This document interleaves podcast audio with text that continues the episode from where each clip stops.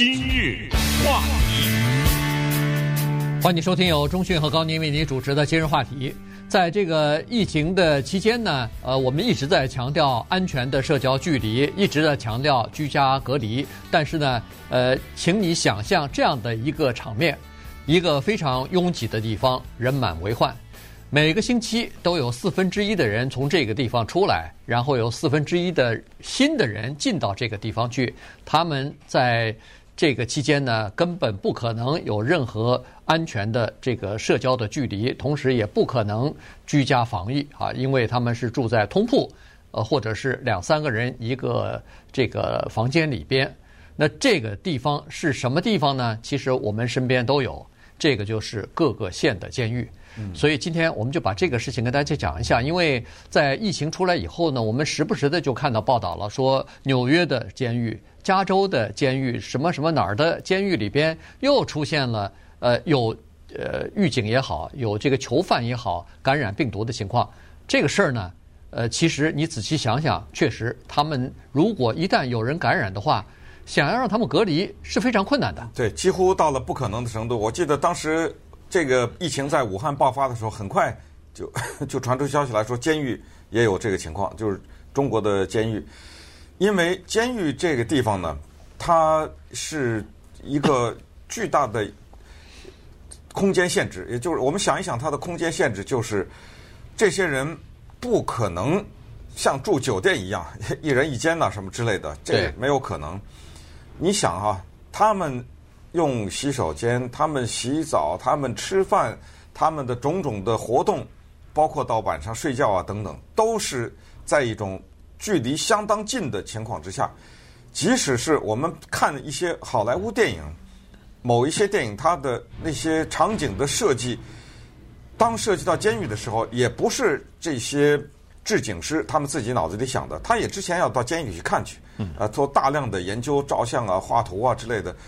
他们的表现的那个监狱跟实际的监狱实际上是非常相近的。然后就是刚才说的进出的人，进出的人是多少呢？每个礼拜二十万人啊，二十万人进出监狱，这是美国现在的情况啊。二十万人是什么人呢？有出去的囚犯，有进去的囚犯，有进去的员工，有出来的员工，这里面包括警察，有探监的家属，同时呢。有给他们提供各种洗衣服啊、送饭呐、什么之类的这种供应商，同时还有律师，你就想象吧，所有的这些人呢，都聚集在这个相当密封的这么一个空间里。从纽约到洛杉矶，现在都在做一件事，叫提前释放囚犯。当然，提前释放囚犯是有一定的条件，比如说这个囚犯他是很轻的罪，或者说这个囚犯他还剩不到一个月了，嗯，本来就应该放了。那赶紧释放！纽约的白思豪，这是他的市长，已经放了六百多，可能今天我们说话的时候，可能都会超过七百多人了。在纽约发现一个情况，要是平常的话，我们不会关心这种数字，就是纽约的监狱，在一九四九年到现在首次出现了不到五千人，也就是他上一次监狱里关的人不到五千人。是一九四九年，哗的一下就到了现在了，二零二零年了。你想想，这是一个非常大的这么一个转变。现在纽约的感染的情况呢，除非有更新的一个数字啊，我最后看到的是一百六十七个囚犯感染，一百三十七个工作人员感染。这是纽约，这只是市啊市的监狱这个情况。可是有人会说，他在监狱里。啊，说难听点儿，我才不在乎呢，对不对？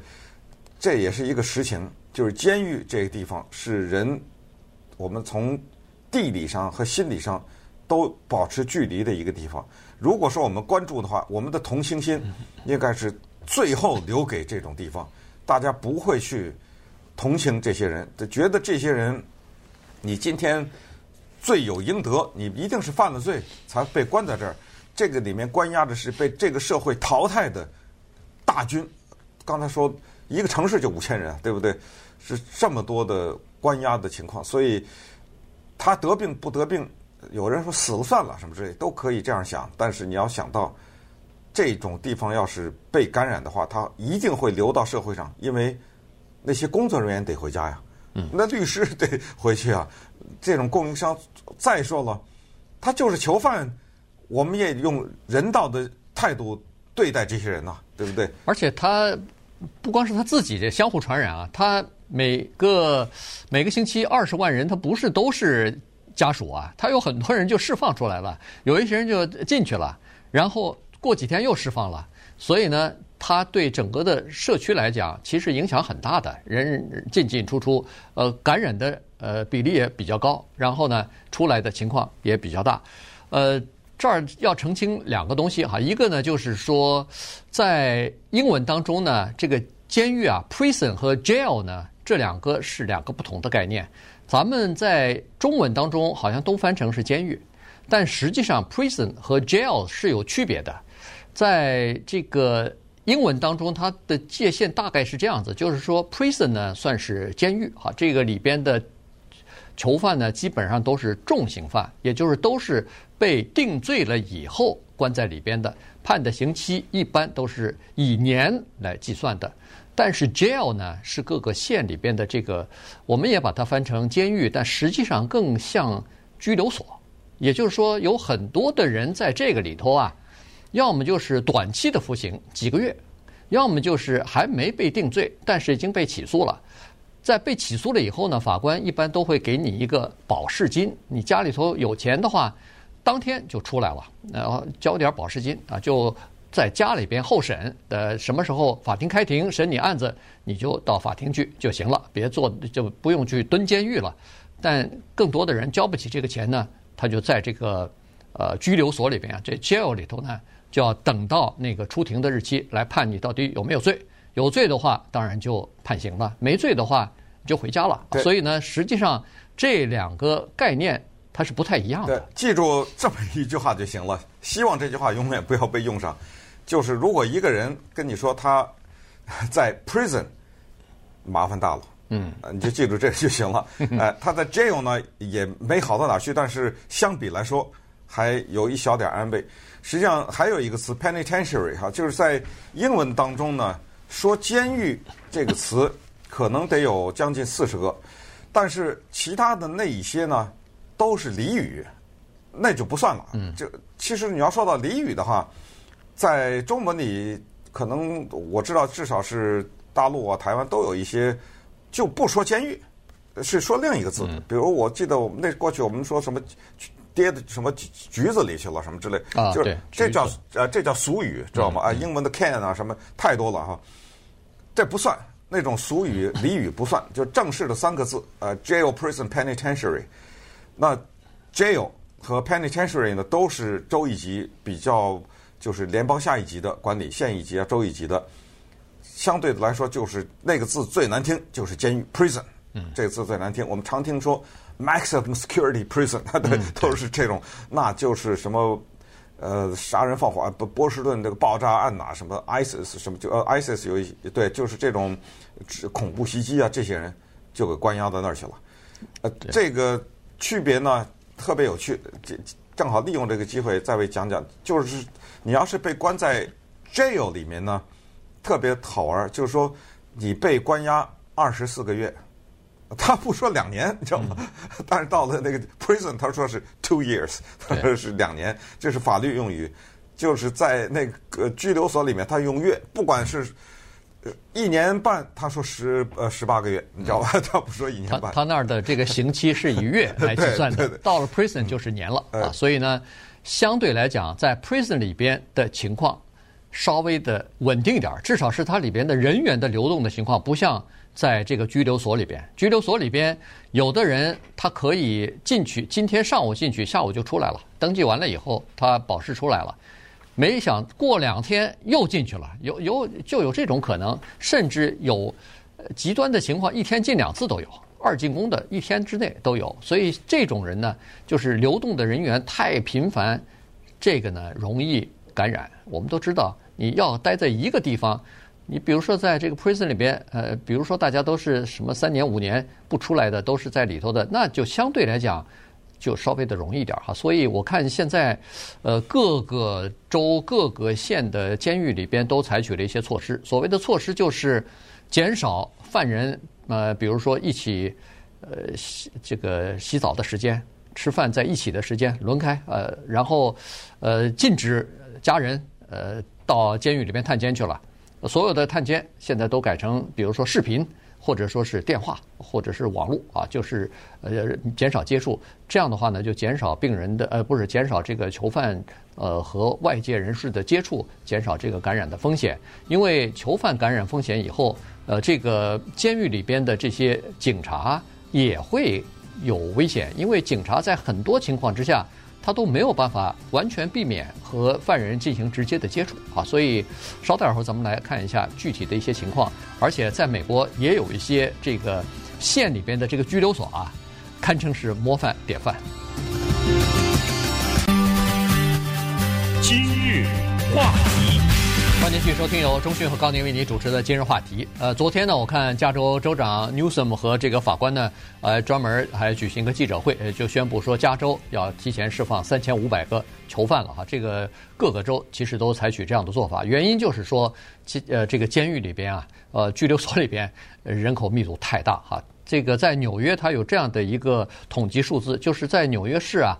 呃，基本上现在呃的情况是，平均每一千个居民当中呢，有四个人可能会感染到这个冠状病毒。但是在纽约的拘留所里边，这个数字一下到了每一千个囚犯里头有，或者是拘留所里边的人员吧，有三十六个人感染。当如果要是假设他们的就是抽查或者是筛检的程度比例是一样的话，那不就等于是？乘以九嘛，就是它的九倍嘛，所以这就是为什么情况比较严重的原因，就是在这种情况密闭型的，大家都住在一起，或者是在共同呃没办法这个保持距离、安全距离的这种情况之下，呃传染传染起来疾病呢就更加的可怕啊！这个在这个拘留所里边，你如果看那个照片、看各种各样的图片的话，你就可以知道。很多的人他都是在那个大的一个很大的房间里边，这个房间里头一排一排的那个床，那床还是上下铺，一个房间里头恨不得有好几十个人住在这里头。然后他们呃吃饭的时间、什么洗澡的时间都是差不多的，有很多地方放风的时间都差不多啊，都是在在一起，所以呃很少有单间的这个关押。这囚犯的，尤其是这个看守所里头，就是这个对拘留所里边，所以这个情况就是造成问题的主要原因。现在都知道，哦，要么就提前释放犯人，要么就是现在少抓犯人。现在从那个纽约州也好，呃，加州也好，大概都已经开始执行这个措施了。以前如果平均可抓可不抓的，我先给你抓到监狱，呃，先给你抓到警察局。Book 你，先把你登记起来，然后放到看守所，呃，放到这个拘留所里边，你然后保释出来。现在碰到这种情况，呃，这个各个县的警长都说，咱可以不抓，就先别抓，先给他开个罚单，告诉他说，罚单照样同样的呃情况，就是说，你到了这个时间，请你出庭。呃，然后其他的时间呢，你待在家里头。现在都变成这样的做法了，这是第一，这是呃警长可以做的。但是谁提前释放，这个警长做不了，这个必须要法官来做这个决定。所以现在这种情况呢，法官和这个各个县的警长要通力配合才行呢。嗯，那接下来就发生了在疫情这些期间啊，一些就是听起来嗯挺。奇怪的、挺扭曲的现象，但是呢，也未必是坏事。可是这种呢，大家也知道，是因为疫情的原因。比如，常常大家听到的，因为这个疫情的原因，大家都出不出门了，突然之间污染情况变得好了一点了，也就是说，空气变得更好了，对不对？因为车少了，接下来就是犯罪，就是整体的犯罪率下降了，就连罪犯都待在家里头了。是不是这个情况？那当然，你要说它完全没有原因，这个不需要社会研究者给我们任何的调查就可以判断，这是肯定有原因的。肯定有啊！你像入这个盗窃犯肯定就减少了。原因各家每个家都有人呢，大家都待在家里头，他闯空门的机会少了嘛，对不对？对，所以犯罪率反而下降了。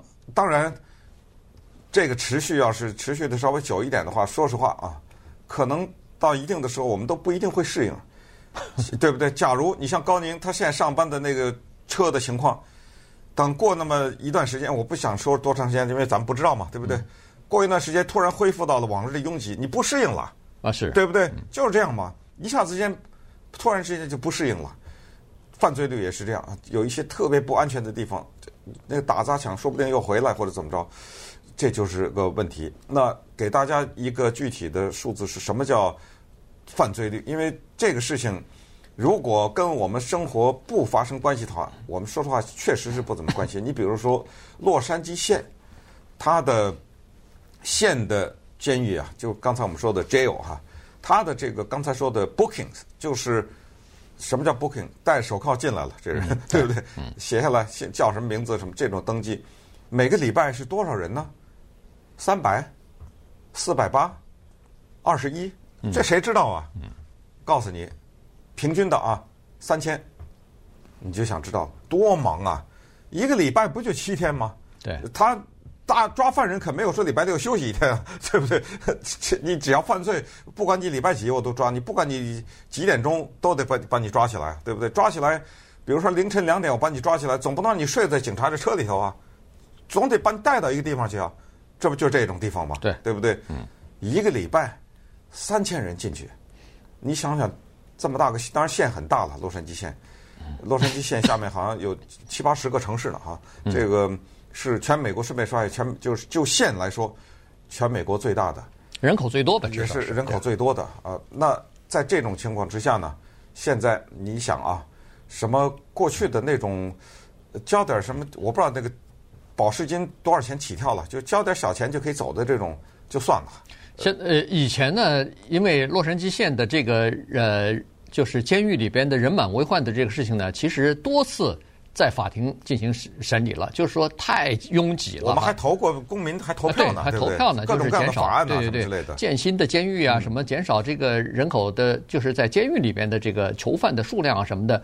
但是一直没有什么太好的办法。后来呢，他们就把那个保释金定的比较低，也就所谓的低，就是说，凡是保释金在两万五千块钱以下的，您就不要住在这儿了，赶快出去。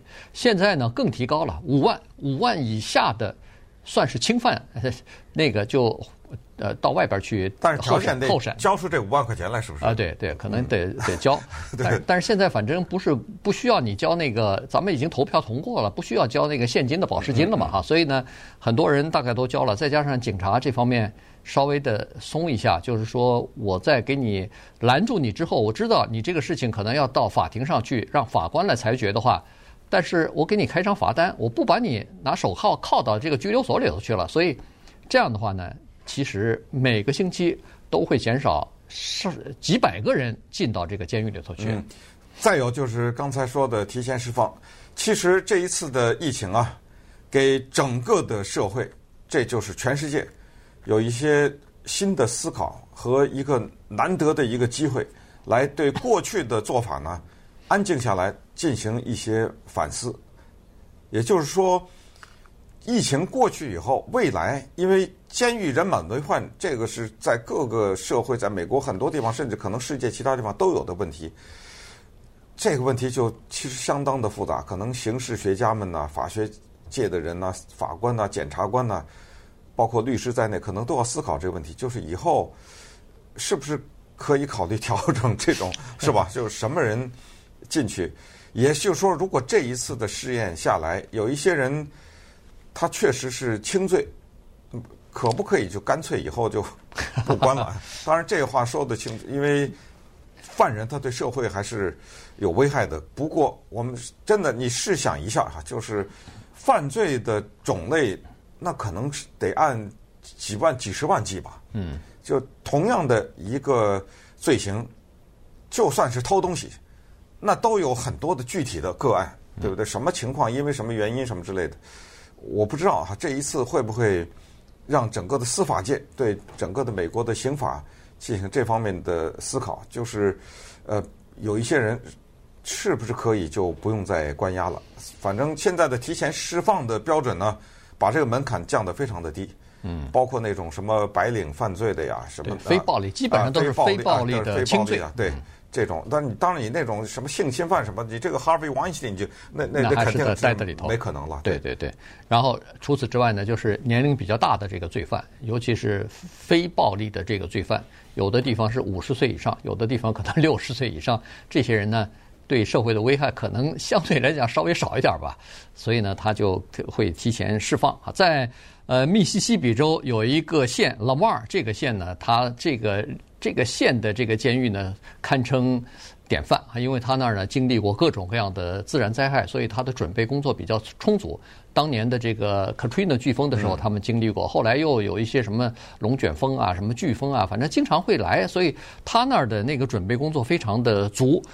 包括什么口罩啊、手套啊、消毒的这些呃洗手液啊，或者是给警察的警车，呃定期进行消毒的，呃给囚犯进行量测体温的，各种各样的东西他那儿都有。再加上他那儿，呃就是也没有住满，就据说是只住了差不多三分之二的地方啊，还有三分之一的是空的。而且他在那个呃这个小的监狱里头呢，他一百六十五个床位基本上全部是单间儿。基本上全部是一个人一个房间的，所以呢，他这个地方的，呃，就比较容易做到这种安全的社交距离啊，呃，做到比较安全的这个呃防护啊，或者是隔离，呃，所以很多的犯人，说实话都想住到那个监狱里头去。